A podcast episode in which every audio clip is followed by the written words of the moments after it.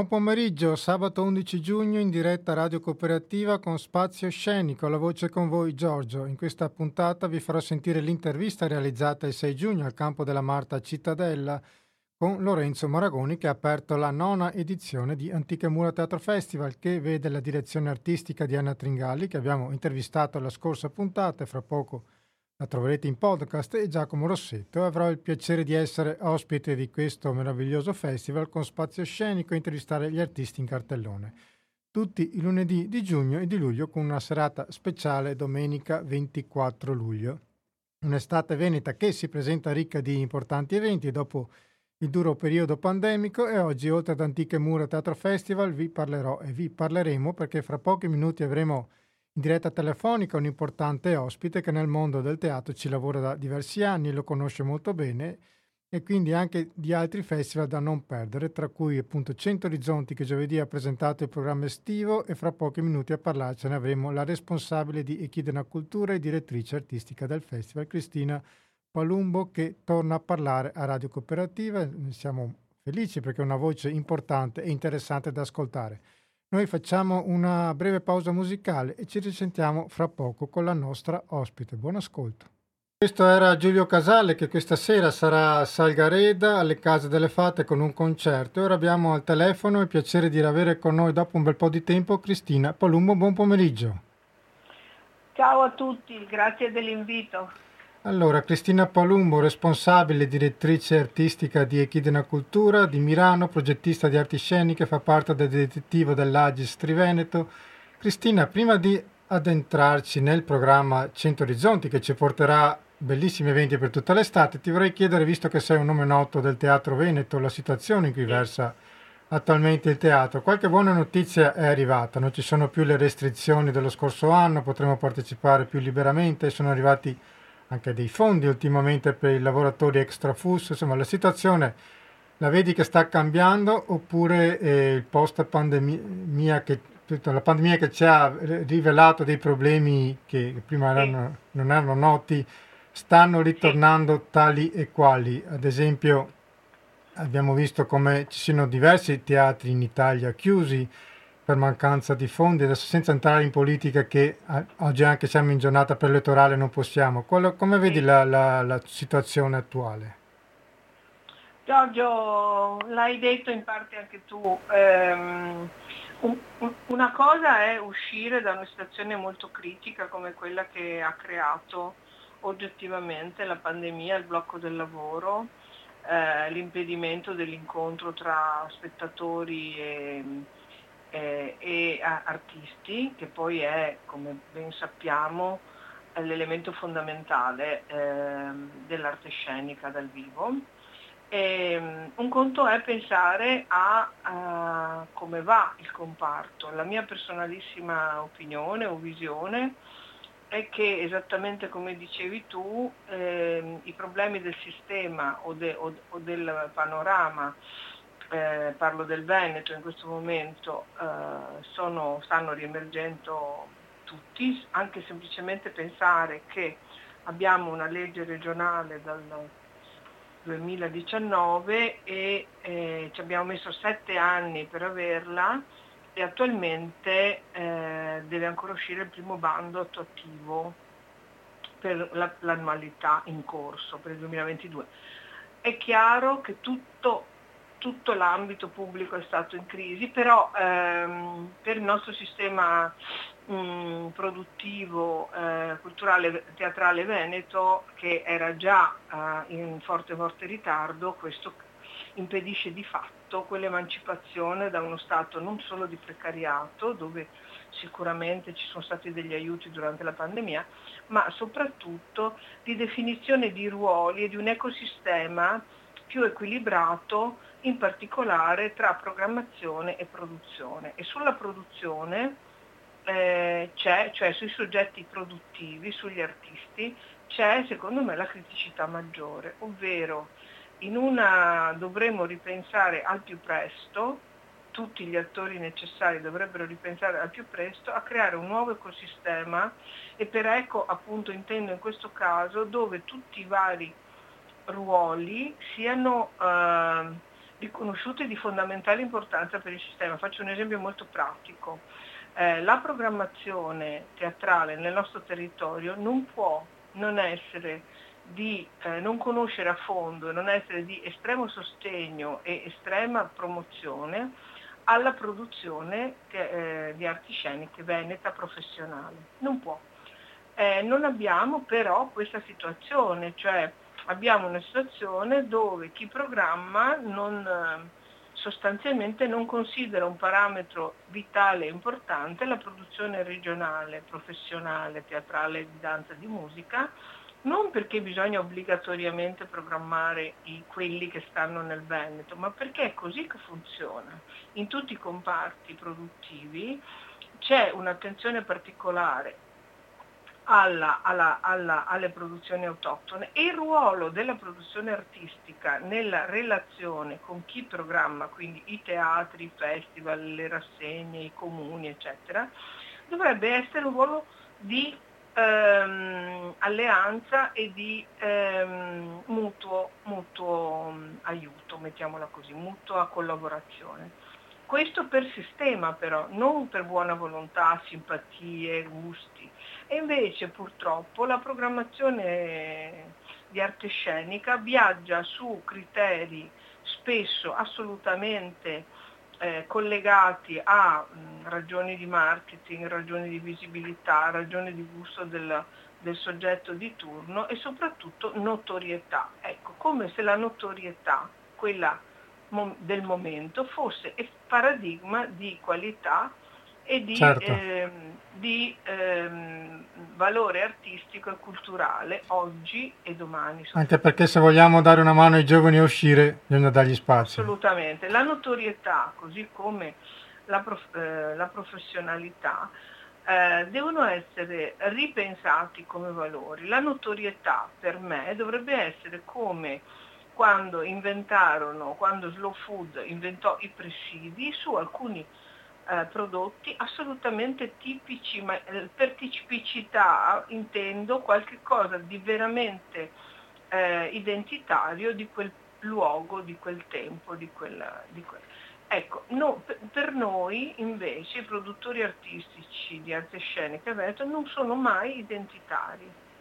E a meno che non si chiamino, adesso non voglio far nome, ma nomi noti, che sono diventati noti perché bravi, perché corrispondenti se posso dire, anche molto al mainstream. Ecco, io non credo che con, eh, eh, portando avanti e confermando ogni giorno, in ogni scelta, un mainstream, si possa pensare di eh, valorizzare, di dare opportunità e soprattutto di andare ad una progettualità che qualifichi le competenze di chi fa teatro, arte scenica e le competenze, questo sottolineo tre volte, di chi partecipa agli spettacoli, ai momenti artistici, perché abbiamo bisogno di, ehm, di stimolare anche i cittadini a capire che la bellezza, il nutrimento che l'arte scenica ci dà, la capacità di leggere il contemporaneo che, che l'arte scenica ci dà, è una competenza, cioè qualcosa che noi possiamo conoscere, imparare, a cui possiamo educarci e possiamo, può diventare una nostra una nostra uh, preziosa, un nostro piccolo sapere. Ecco, questa è la mia in, sintesi, okay. la mia visione. Ti faccio un'altra domanda prima di passare al programma. So che tu suggerivi di trasformare i teatri anche in luogo di vita, però io ti volevo anche chiedere riguardo a quello che ci hai appena detto, se ci fosse in futuro una risposta a livello anche europeo, visto che l'Europa si sta interessando anche dei, del punto dei, dei, dei cittadini, Pensi che possa essere anche una cosa utile? Allora, per quanto riguarda i teatri come luoghi della vita, eh, la prima cosa da fare dovrebbe essere una scommessa a capire cosa può voler dire, che prima di tutto fanno i proprietari dei teatri. I proprietari dei teatri molto spesso, anzi 9 su 10 sono gli enti locali. Gli enti locali dovrebbero fare uno sforzo di pensiero, uno sforzo di immaginazione, anche se vogliamo, uno sforzo di utopia, immaginando che così come la biblioteca, così come altri luoghi dell'aggregazione civile, sociale e culturale, eh, più li teniamo aperti e più eh, non solo vivono ma anche creano benessere, creano, lo stesso potrebbero diventare i teatri. Certo, se i teatri i costi sono mh, mm, attualmente sono alti e, oppure non sono neanche considerati come costi necessari. Quindi cosa farei? Farei un bellissimo progetto di, di percorso, di conoscenza e di fattibilità tra i proprietari dei teatri e coloro che collaborando con i proprietari dei teatri potrebbero aiutare i proprietari a tenere aperti e in vita questi teatri. Adesso non definisco i soggetti, compagnie, centri certo. teatrali, certo. artisti, cioè no, adesso non è importante, ma farei una stagione in cui le amministrazioni che posseggono un teatro comunale siano disponibili in una sorta di seminario, di percorso formativo, informativo, esplorativo per capire se tra i mille lacci lacciuoli eh, normativi, tra i mille lacci lacciuoli economici, ci sono delle vie e questa, una di queste vie è sicuramente il patto di collaborazione. Ieri sera ne parlavo, ne parlo anche ora perché può essere una via, eh, ma prima di tutto la volontà, e, e, permettimi, è una volontà culturale, sociale e politica, e dovrebbe essere quella di capire se ci sono altri modi di tenere aperti i teatri. Ok, allora passiamo allora a cose un po' più belle, ovvero il programma di 100 Orizzonti e sappiamo che tra le particolarità di questo festival, ma il tuo modo di, di creare eventi culturali è di mettere appunto in relazione l'evento artistico con il territorio che lo ospita. Infatti sì, sì, in ogni sì. tappa ehm, al momento artistico spesso vengono associate anche altre esperienze culturali. Sì, sì. sì allora come sapete, come sai, io, noi lavoriamo spesso in aree di centri minori, li chiamiamo così come li chiama Arminio per esempio e, e quell'area, l'area della Pedemontana Trevigiana, intorno ad Asolo, fino giù, fino alla, fino alla pianura che porta a Castelfranco Veneto, quest'anno riunisce nel, nelle edizioni 2022 nove comuni, facciamo 13, appunto, 13 tappe appunto di un percorso che grazie all'arte scenica eh, ci permette di stare più tempo in un luogo uh, che forse potrebbe non avere sulla carta nessuna attrattiva e che noi invece cerchiamo di proporre, di esplorare un po' attraverso altri momenti di cultura.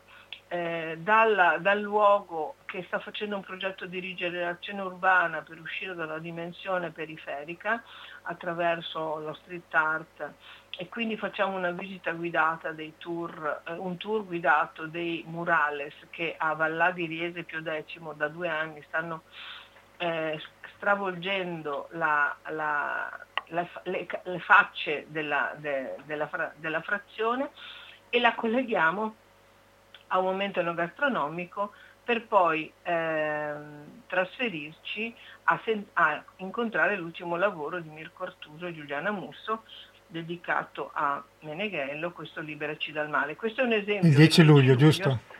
Sì, accadrà a Riese Pio X, ma nella frazione di Vallà dove eh, gruppi di cittadini da, da, un paio d'anni stanno lavorando a un, a un, progetto di rigenerazione urbana e sociale. Eh, questo è un esempio per dire che ehm, ogni volta che eh, eh, si pensa a un luogo si cerca di capire cosa di questo luogo può essere messo in collegamento con i cittadini e i visitatori, eh, e i visitatori eh, e possa poi eh, creare una comunità provvisoria un, presso uno spettacolo, presso un lavoro artistico. Il programma eh, ha alcune linee particolari. La prima è un dittico che abbiamo commissionato a Luca Scarlini, che come sapete è un ricercatore drammaturgo, narratore, che ha, fatto, che ha sviluppato un proprio stile sia di ricerca che poi di narrazione. Que- abbiamo, oh, abbiamo, con lui percorso la linea della famiglia industriale dei Brion eh, tra Asolo e Altivole, tra Altivole e Asolo. Lui ha creato questo dittico, ovvero due spettacoli. Il primo eh, inaugura il 19 giugno a San Vito di Altivole, de- eh, dedicato e inscenato a Tomba Brion eh, di Carlo Scarpa e eh, a partire dalla, dalla, frequentazione di Carlo Scarpa, del famoso architetto, con il Giappone, per ripercorrere i momenti in cui il Giappone, per la prima volta in assoluto, è venuto nel 600 è venuto eh, in, in, Italia, in particolare nella, alla Serenissima. E con Veneto Manga, che si chiama così, o del Giappone in Veneto e del Veneto in Giappone, no, inauguriamo il 19 giugno. Anche qui la visita a Tomba Brion avverrà, che è un luogo incredibile, se qualcuno non l'ha ancora visitato è libero, si può andare quando si vuole, ma io consiglio di venire a vedere lo spettacolo e poi con noi al buio, con le torce o con le pile o con l'illuminazione a fiamma, eh, con un fondo, sottofondo musicale è possibile liberamente eh, visitare questo luogo assurdo ma anche straordinario. Assurdo perché non ce lo aspettiamo, in realtà è densissimo sia esteticamente che di significati, che Carlo Scarpa ha costruito per la famiglia Brion. La famiglia Brion è stata quella da cui è nata la famosa Brion Vega, una delle industrie e produzioni eh, eccellenti italiane. Eh, vi ricordo le, le, le, radio, quelle a cubo, per, per dire una certo. delle, delle, cose, eh, famosissima per il design, il design di Zanuso, ehm, ha segnato quel territorio. Infatti il 15 luglio, ci, ci, no il 15 luglio, il 29 luglio ci ritroveremo con la fabbrica illuminata, sempre scritta e narrata da Luca Scarlini, che porterà dal, la, la costruzione della bellezza nei luoghi del lavoro dal Canova, cioè dalla fabbrica che Canova, dalle fabbriche che Canova eh, eh, costruì per costruire sue, i, suoi, i, suoi, edifici, il, il mausoleo prima di tutto, eh, fino alla Brion Vega, cioè del, alla prima metà del Novecento.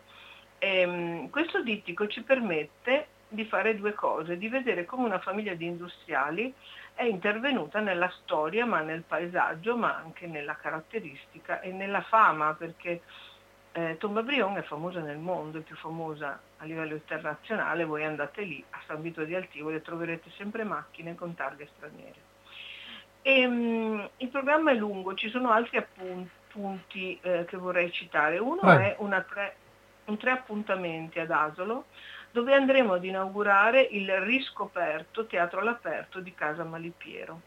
Eh, Malipiero infatti quando viveva ad Asolo teneva e ospitava concerti e rappresentazioni una, nel suo giardino, che è un giardino in una piccola valle che scende e che questo, oggi è stata disboscata eh, completamente grazie al comune di Asolo perché era diventata una giungla e, e ne sono riemersi i gradoni dove il, pubblico prendeva, prendeva, posto. In questa casa Malipiero noi avremo tre appuntamenti. Quello, il primo sarà una, una, l'incontro tra il musicologo Guido Barbieri, che lavora per Rai Radio 3 Suite, eh, molto eh, una voce nota della radio, e Claudio Pasceri, musicista, direttore, violoncellista direttore di Est Ovest Festival con cui collaboriamo per questa, per questa prima assoluta, ovvero l'armonioso labirinto, una notte in casa Malipiero. Eh, ci teniamo molto anche a questo appuntamento, non solo perché ehm, festeggia appunto la riscoperta, la, la, la, la riapertura diciamo, del teatro all'aperto di Casa Malipiero, ma anche perché porta questa casa a continuare a vivere. Infatti noi la abiteremo poi ehm, anche il 7 agosto, proprio con l'ospite che avete avuto, che avrete, adesso no, non so esattamente, cioè Lorenzo Maragoni, che porterà eh, stand-up poetry, cioè eh, lo slam poetry di cui lui è addirittura campione mondiale esatto. eh, da poco e ce ne siamo assolutamente eh, felicitati ehm, perché a volte gli incontri non sono casuali come sappiamo bene. Casa Malipiero, una casa di un artista che nella musica del primo Novecento è nel, amico di Pirandello, arriva Lorenzo, Lorenzo Maragoni, regista, artista, attore, che ha sviluppato questa nuova forma di poesia che io credo tutti noi dobbiamo conoscere e di cui dobbiamo godere a, maggior ragione all'aperto del giardino Malipiero. E, e, per raccontare degli altri appuntamenti, non lo sto facendo in ordine cronologico, vorrei citare le due tappe di Fonte. A Fonte esiste una collina molto particolare, una specie di skyline eh, simbolico ma concreto in realtà di, della, delle colline eh, trevigiane. E, ehm, perché è proprio un profilo, una cordigliera di colline eh, profilata da cipressi e da, e da alberi autoctoni. Questa noi ospiteremo alla ricerca di Simurg, il progetto che eh, il Coro Voci dal Mondo, Giuseppina Caserini, stanno portando in giro insieme ad altri cori eh, per arrivare alle rotte, alle rotte balcaniche. Cioè la loro idea è quella di sensibilizzare e di portare valore ai migranti che sono in transito, che, in, che, ci sono, alle guerre che non sono mediatiche e al nostro rapporto eh, verso queste persone sfortunate. Il, il, il concerto che, che sarà libero, che avverrà appunto sulla collina, in mezzo al verde, sarà preceduto per chi vorrà fare questa esperienza da un laboratorio con, con la Beppa Casarin, che per chi la conosce sa, sa, perfettamente che non bisogna saper cantare, perché lei riesce a farci cantare a prescindere nostra, dalla, nostra... dalla nostra esperienza. Okay. Chi avrà voglia potrà partecipare al concerto.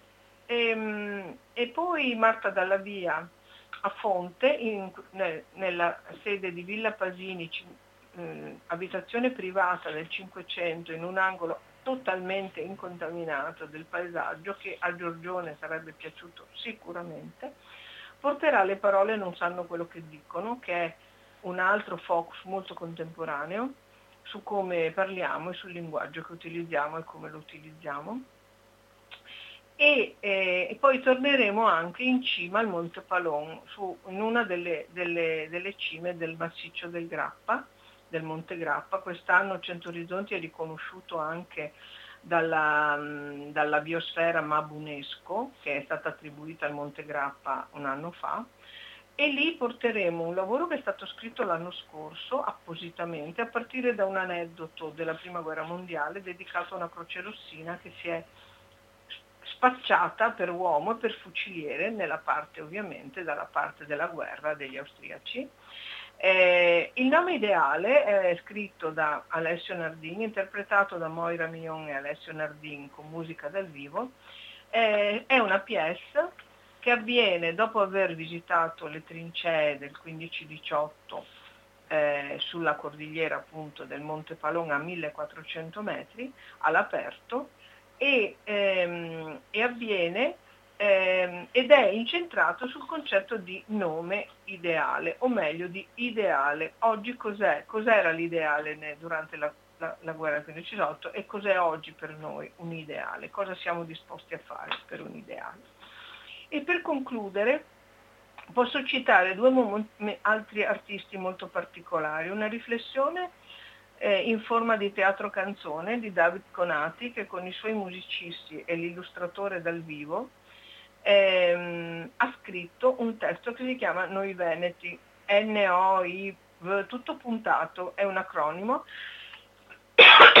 scusate, è un acronimo per uno specie di scherzo che lui fa nella sua narrazione attraverso i, chiamiamoli, le tipicità, i, i difetti tipici eh, le, i caratteri, le caratteristiche che vengono spesso belle e brutte, che vengono spesso attribuite a noi veneti, l'acronimo è notoriamente organizzati, intraprendenti, venditori, esperti nell'est terribilmente inquinato. Ecco, è una fotografia, è una nostra fotografia a cui lui eh, scherzando eh, mh, mm, ehm, avvicina alcune riflessioni su, come, su, cosa siamo oggi. Un'altra forma di riflessione meno, meno, comica ma molto coinvolgente è quella di Tiziana Di Masi che a Loria, nel meraviglioso giardino di una casa nell'area dell'oasi dei due torrenti, Muson e Musonello, eh, porterà in sei specific il suo lavoro hashtag Io Siamo dall'io al noi. Eh, sapete che Tiziana Di Masi ha sempre, eh, ha sempre portato in scena temi a volte apparentemente non scenici. Anche premiata questo... per questo. Esatto, è stata anche premiata per questo. In questo caso si tratta detta banalmente del volontariato, io dico si tratta di quando invece che sentirci io ci sentiamo noi e sentendoci noi siamo portati a fare qualcosa per il bene collettivo e per la comunità. Eh, siamo molto grati a Tiziana Di Masi che ha voglia di portarci anche sul prato di un giardino questo suo lavoro. Eh, sempre di fabbrica si tratta, andiamo grazie al comune di Castelfranco il 2 Veneto il 2 settembre dentro l'ex Fracarro Radio Industrie, altro gioiello della produzione tecnica, oggi tecnologica, antenne, ripetitori del nostro territorio. Eh, la Fracarro oggi mantiene nella sede di produzione antica eh, la parte direzionale amministrativa, ma eh, in, nei, appunto proprio in uno dei capannoni oggi deserti di produzione, ma comunque dicevo la, l'azienda è viva, eh, Sandro Buzzati, abbiamo chiesto a Sandro Buzzati, Buzzati di portarci un lavoro per fare un omaggio a Dino Buzzati, di cui corrono i 50 anni.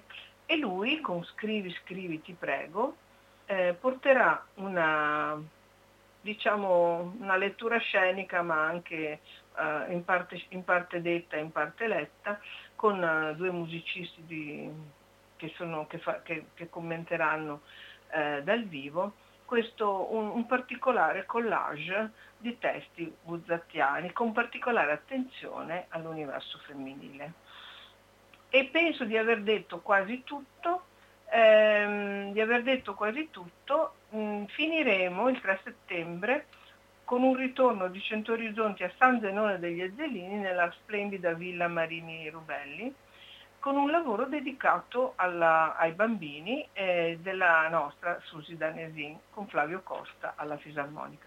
Voglio dire ancora che gli artisti di Cento Orizzonti non per principio e non per scelta iniziale, in, in realtà, a parte Luca Scarlini, che comunque vive in pa- parte del suo tempo a Venezia, sono tutti veneti. Che sia chiaro, non è un fatto regionale, è un fatto di corrispondenza tra degli elementi di senso che in quel momento, in quel territorio, in quel paese, in quel villaggio, in quell'angolo di mondo sono vivi e i lavori che gli artisti portano in giro.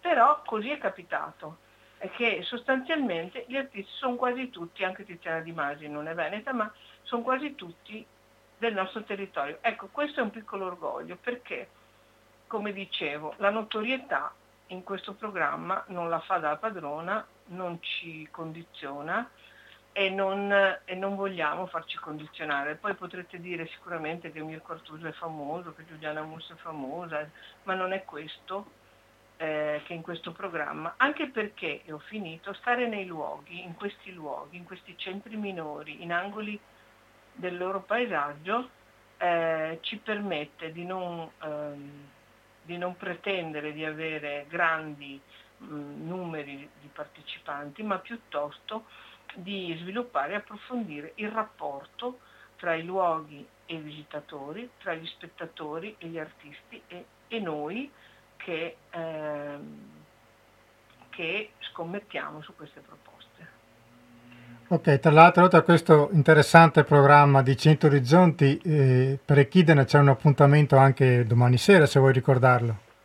Ah, sei molto gentile. Sì, allora, Echidna sta lavorando da un po', doveva farlo due anni fa, poi non è stato possibile, a Pieve di Soligo, riprendendo il concetto zanzottiano di paesaggire. In questo caso paesaggire il paese, non il paesaggio. E l'idea è che il paese possa essere come il nostro giardino e debba essere curato come il nostro giardino e che il paese fa parte del paesaggio, cioè il paesaggio non è lo sfondo dei paesi, ma è il luogo dove i paesi vivono. E, e in questo senso, di nuovo quest'anno è l'estate di Luca Scarlini, Luca ha nel suo repertorio una bellissima narrazione eh, sul rapporto di vera amicizia, reale amicizia che ci fu tra la Toti Dal Monte che a Pieve di Soligo viveva e, ha, e, la sua casa è ancora molto presente nel, nel paesaggio di Pieve di Soligo e Zanzotto. Eh, dalla loro vera amicizia eh, si dipanerà domani alle sei e mezza in Corte Moron, un centro storico, la, il racconto che Luca ha scritto su questi due personaggi e credo che possa essere un momento anche particolare per conoscere aspetti eh, ascoltandoli in, in, una, in, un, in, una, forma di, di, racconto quasi di filò semplice, ma scoprendo appunto mondi che questi due grandi del nostro, della nostra storia hanno vissuto frequentandosi. Ok Cristina, io ti ringrazio di cuore per essere stata con noi, è sempre un piacere ascoltarti, sicuramente verremo a questo interessante programma. Eh, Prego. Vi aspettiamo ogni volta, io vi ringrazio e ti ringrazio Giorgio per la grande attenzione e il grande amore che hai per eh, il, il teatro e le arti sceniche e per eh, gli accadimenti che molti colleghi e molti di noi cercano di portare avanti in questo territorio. Eh, è un piacere, è un piacere. Un piacere. Grazie. Grazie di cuore, allora invito gli ascoltatori ad a consultare il sito di Echidna Cultura dove trovate appunto tutto il programma che Cristina Polombo ci ha appena raccontato. Grazie mille Cristina, buon lavoro, buon festival. Anche a te, anche a te, ogni bene anche a voi, grazie. E noi facciamo una pausa musicale, ci risentiamo fra poco.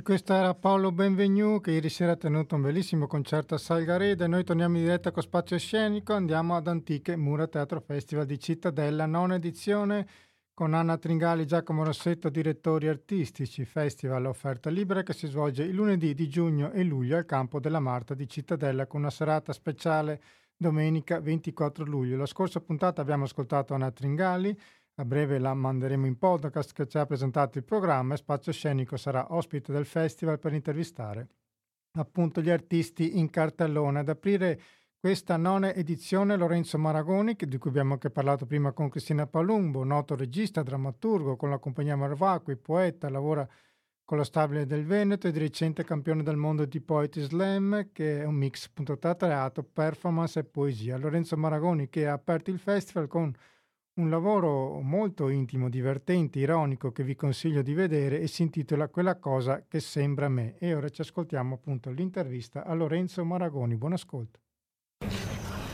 Ascoltatori di Radio Cooperativa, siamo finalmente a Cittadella, il campo della Marta, per la nona edizione di Antiche Mura Teatro Festival. Direttori artistici Anna Tringali e Giacomo Rossetto, che ringrazio per l'ospitalità ad aprire questa nona edizione, un noto artista poliedrico, attore, autore, regista, poeta, campione italiano, campione del mondo di Poetry Slam. Lorenzo Maragoni, grazie. Ciao, grazie ci a te. Ci dopo un po', ci risentiamo dopo un po'. E prima di parlare dello spettacolo che porterai in scena questa sera, che vedrò, in cui aprirai questa nona edizione di Antiche Mura, ovvero questa cosa che sembra me. Ti vorrei chiedere di questo straordinario risultato che hai avuto, ti vorrei che ci spiegassi di cosa stiamo parlando. Tu eri campione italiano, giusto, di Poetry Slam. Sì. Quindi hai fatto questa eh, gara, performance gara a Parigi. Sì, eh, il Poetry Slam è una disciplina di poesia performativa in cui dei poeti si sfidano sul palco, hanno tre minuti a testa per fare un pezzo scritto da loro e il pubblico vota eh, il migliore o la migliore della serata. È una disciplina che nasce negli Stati Uniti e poi si espande a tutto il mondo e in Italia vive un periodo di particolare fioritura L'anno scorso ho vinto appunto il campionato nazionale di Poetry Slam a Torino e in quanto campione nazionale italiano sono andato a rappresentare l'Italia al campionato del mondo di Poetry Slam a eh, Parigi che è appunto un luogo dove eh, campioni di Poetry Slam da tutto il mondo si incontrano, si sfidano e, e l'Italia, rappresentata da me, ha effettivamente vinto il campionato del mondo. E, e, la giuria è il pubblico stesso? Ok, sì. tu parlavi anche in italiano? Sì, eh, parlavamo ognuno nella sua lingua con dei sovratitoli in inglese o in francese, con dei, appunto, delle traduzioni realizzate a cura dell'organizzazione e eh, il bello della formula del Poetry Slam è che eh, il pubblico è sempre eh, la giuria. Che è di maggioranza francese però. Eh sì, eh, sì, sì, ma infatti era, cioè, mh, ad esempio pensavo... sincero e onesto, possiamo dire.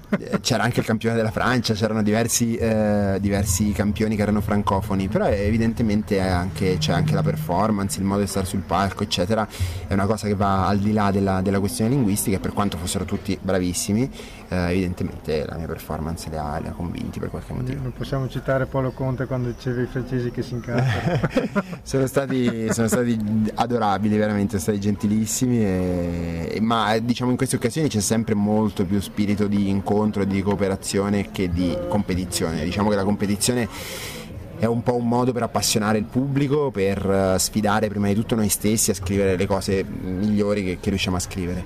Eh, però poi tra di noi c'è molta più unione, molta più desiderio di scambio che competizione effettiva.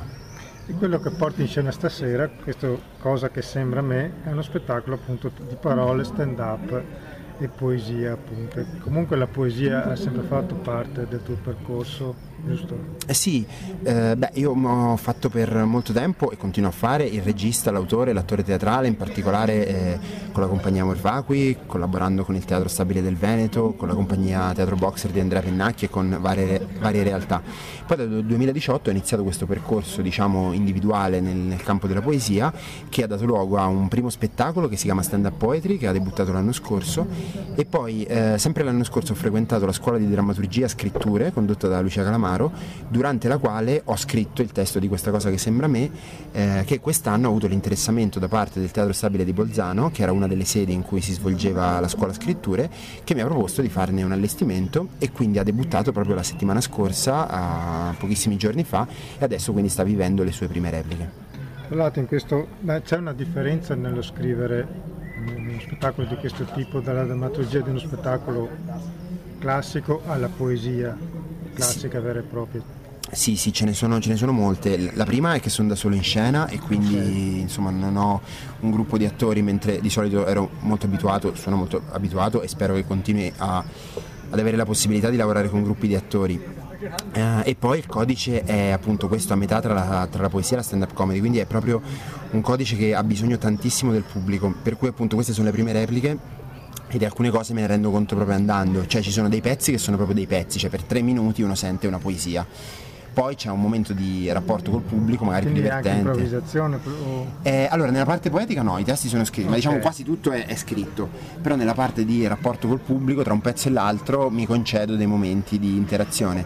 Anche perché ho cercato di mettere anche la mia parte statistica in questo spettacolo. Io appunto avevo una, una vita in cui ero prima laureato in statistica, ho fatto dottorato, pensavo sarebbe stata la mia, la mia strada e un po' ne parlo in questo spettacolo. E quindi cerco di coinvolgere il pubblico anche attraverso dei sondaggi, delle, delle mini inchieste diciamo durante lo spettacolo. Ho letto che la tua sala prova è la strada oltretutto. sì, sì, è, è, proprio, ma infatti venendo qui stavo, stavo appunto ripassando la, perché di alcune cose, cioè quando uno si scrive per esempio, mh, cioè questo spettacolo ha una scaletta più che una drammaturgia, okay. cioè un, come una specie di concerto senza musica in cui proprio cerco di capire in che ordine vanno i pezzi eh, perché il pubblico li recepisca nel modo migliore. Quindi in queste prime uscite l'ho cambiata tantissime volte, anche stasera cambierà ancora rispetto alle volte precedenti. C'è perché... una musicalità nel, nel testo testo, c'è il ritmo. Sì, e anche nell'ordine dei pezzi, cioè capire quando c'è bisogno di un'atmosfera magari più uh, allegra, più coinvolgente, quando c'è bisogno di un momento di riflessione, come i temi si alternano gli uni agli altri per fare una serata di un'ora, un'ora e dieci che non stanchi e che proponga insomma sempre cose che si, che si rinnovano. Infatti è anche un lavoro divertente, ironico e autoironico, dove tu poni delle, dom- delle questioni, delle domande a te stesso e al pubblico. Sì, sì, sì, è proprio, è proprio questo, cioè il, il discorso de- de- dell'ironia, io mi rendo conto di fare sempre spettacoli che cercano di essere ironici e divertenti, ma neanche così intenzionalmente, nel senso che credo di essere così nella vita, cioè penso di avere un approccio alla vita curioso, ironico, che nota le cose più strane, più divertenti e quindi poi la mia scrittura in qualche modo riflette questa, questo modo di, di, stare al mondo. E, mh, e sì, e poi c'è anche però un po' il gusto di andare ad analizzare dei comportamenti un po' strani che abbiamo. Il pezzo che apre lo spettacolo, per fare un piccolo spoiler, parla della cosiddetta revenge bedtime procrastination, che è la procrastinazione del momento di andare a dormire eh, per vendetta contro se stessi. Cioè quello stato in cui sei a letto, dovresti spegnere la luce, ma ti guardi una serie di video sul cellulare infinita, con gli occhi ormai che ti bruciano, che vorresti solo andare a dormire, ma hai, ti senti costretto a continuare a guardare video. È una malattia che anch'io, non pensavo fosse ha un nome. allora, sono tematiche che riguardano oltretutto, tu le hai definito anche autoterapia questo spettacolo. Sì, sì, è, un modo per per guardarsi, per analizzarsi. Infatti il titolo, questa cosa che sembra a me, ha un po' a che vedere con quei giorni in cui uno si guarda allo specchio e dice aspetta, ma mm, quando è che sono diventato esattamente in questo modo, questa cosa? Quando ero più giovane non mi immaginavo che, che la vita fosse così e, e, quindi anche un modo per ricentrarsi in qualche modo. Ma sono do- domande che tu trovi nella nostra generazione oppure si potevano anche fare a generazioni precedenti? Secondo me sono domande di tutte le generazioni, alcuni, eh, alcuni cambiamenti nello stile di vita, in particolare l'uso della tecnologia, secondo me le rende semplicemente più evidenti. Eh, per esempio un'altra cosa di cui parlo nello spettacolo che è la FOMO, la Fear of Missing Out, che è questa paura di perdersi qualche cosa di imperdibile c'è sempre stata nel nostro cervello, ce l'ha sempre avuta, però col fatto che attraverso... Parli di demoni anche da esorcizzare. Sì, sì, è, è, è questo, no? cioè attraverso i social network a volte uno ha l'impressione che sta sbagliando tutto perché gli altri stanno facendo quello che lui dovrebbe star facendo ma mh, spesso in realtà appunto la realtà che viene raccontata da, da, Instagram, da Facebook è una realtà molto fittizia, molto filtrata e quindi anche confrontarsi, cioè parlo di demoni nel senso che appunto confrontarsi con qualcosa che ci fa sempre sentire inadeguati forse non è una cosa sanissima per noi stessi. Ma tu parli anche del rapporto che abbiamo tra di noi, eh, ad esempio la pandemia trovi che abbia influenzato qualcosa nei giovani comunque Secondo te il rapporto tra le persone hai notato qualcosa? Che bella domanda. Eh, non... Te lo chiedo perché l'anno scorso proprio qua ho intervistato il tuo collega Scani Celestini che mi diceva la cosa che mi ha fatto riflettere che non pensavo della società soprattutto italiana è stata la mancanza di condivisione del dolore che mi ha fatto pensare a questa frase, quello te lo chiedo. Sì. Visto che tu parli anche tu di demoni. Sì, ma eh, una delle cose che ho notato che non mi aspettavo è una, in questo momento è una maggiore cura in realtà per, per, se stessi, per il proprio benessere, per la propria salute mentale. Secondo me è stata messa in qualche modo così alla prova per tanti di noi che c'è un'attenzione diversa proprio e c'è una cura, mi piace pensare, più profonda, individuale quello che in qualche modo condivido è stato un po' perso è il fatto che questa cosa si possa, mh, non, dico, non dico superare, ma almeno attraversare in modo condiviso, perché poi le cose sembrano sempre più grandi quando non se ne parla, spesso quando si parla con, con, gli altri poi si trovano delle risonanze, fare uno spettacolo del genere per me è anche questo, sentire cosa ci fa risuonare insieme. Ho letto che tra l'altro farà anche dei video poesie con Giorgio Gobbo e Francesca Paluano.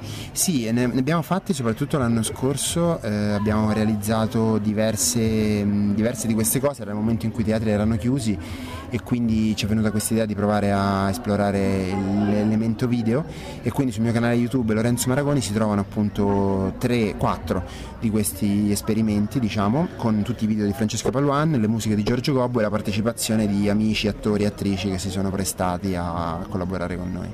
Visto che tu sei passato dalla performance poetica, arriverai anche alla poesia classica un giorno, ti vedremo pure? Chi lo sa, eh, ho fatto lo statistico quindi, ed ero convinto di aver fatto lo statistico nella vita, quindi devo dire che su, sul futuro sono aperto veramente, veramente a tutto.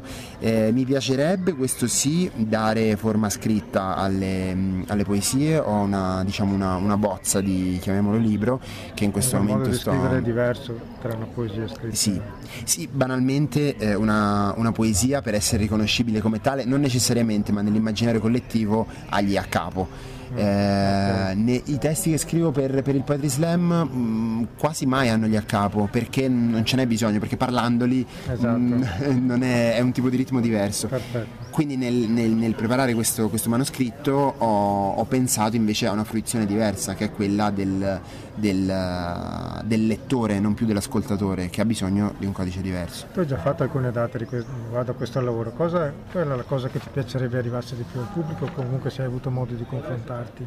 Mi piacerebbe che fossero, che, che il pubblico possa divertirsi e devo dire questa parola proprio ho bisogno di, di sdoganarla, di dirla. Presumo di sì.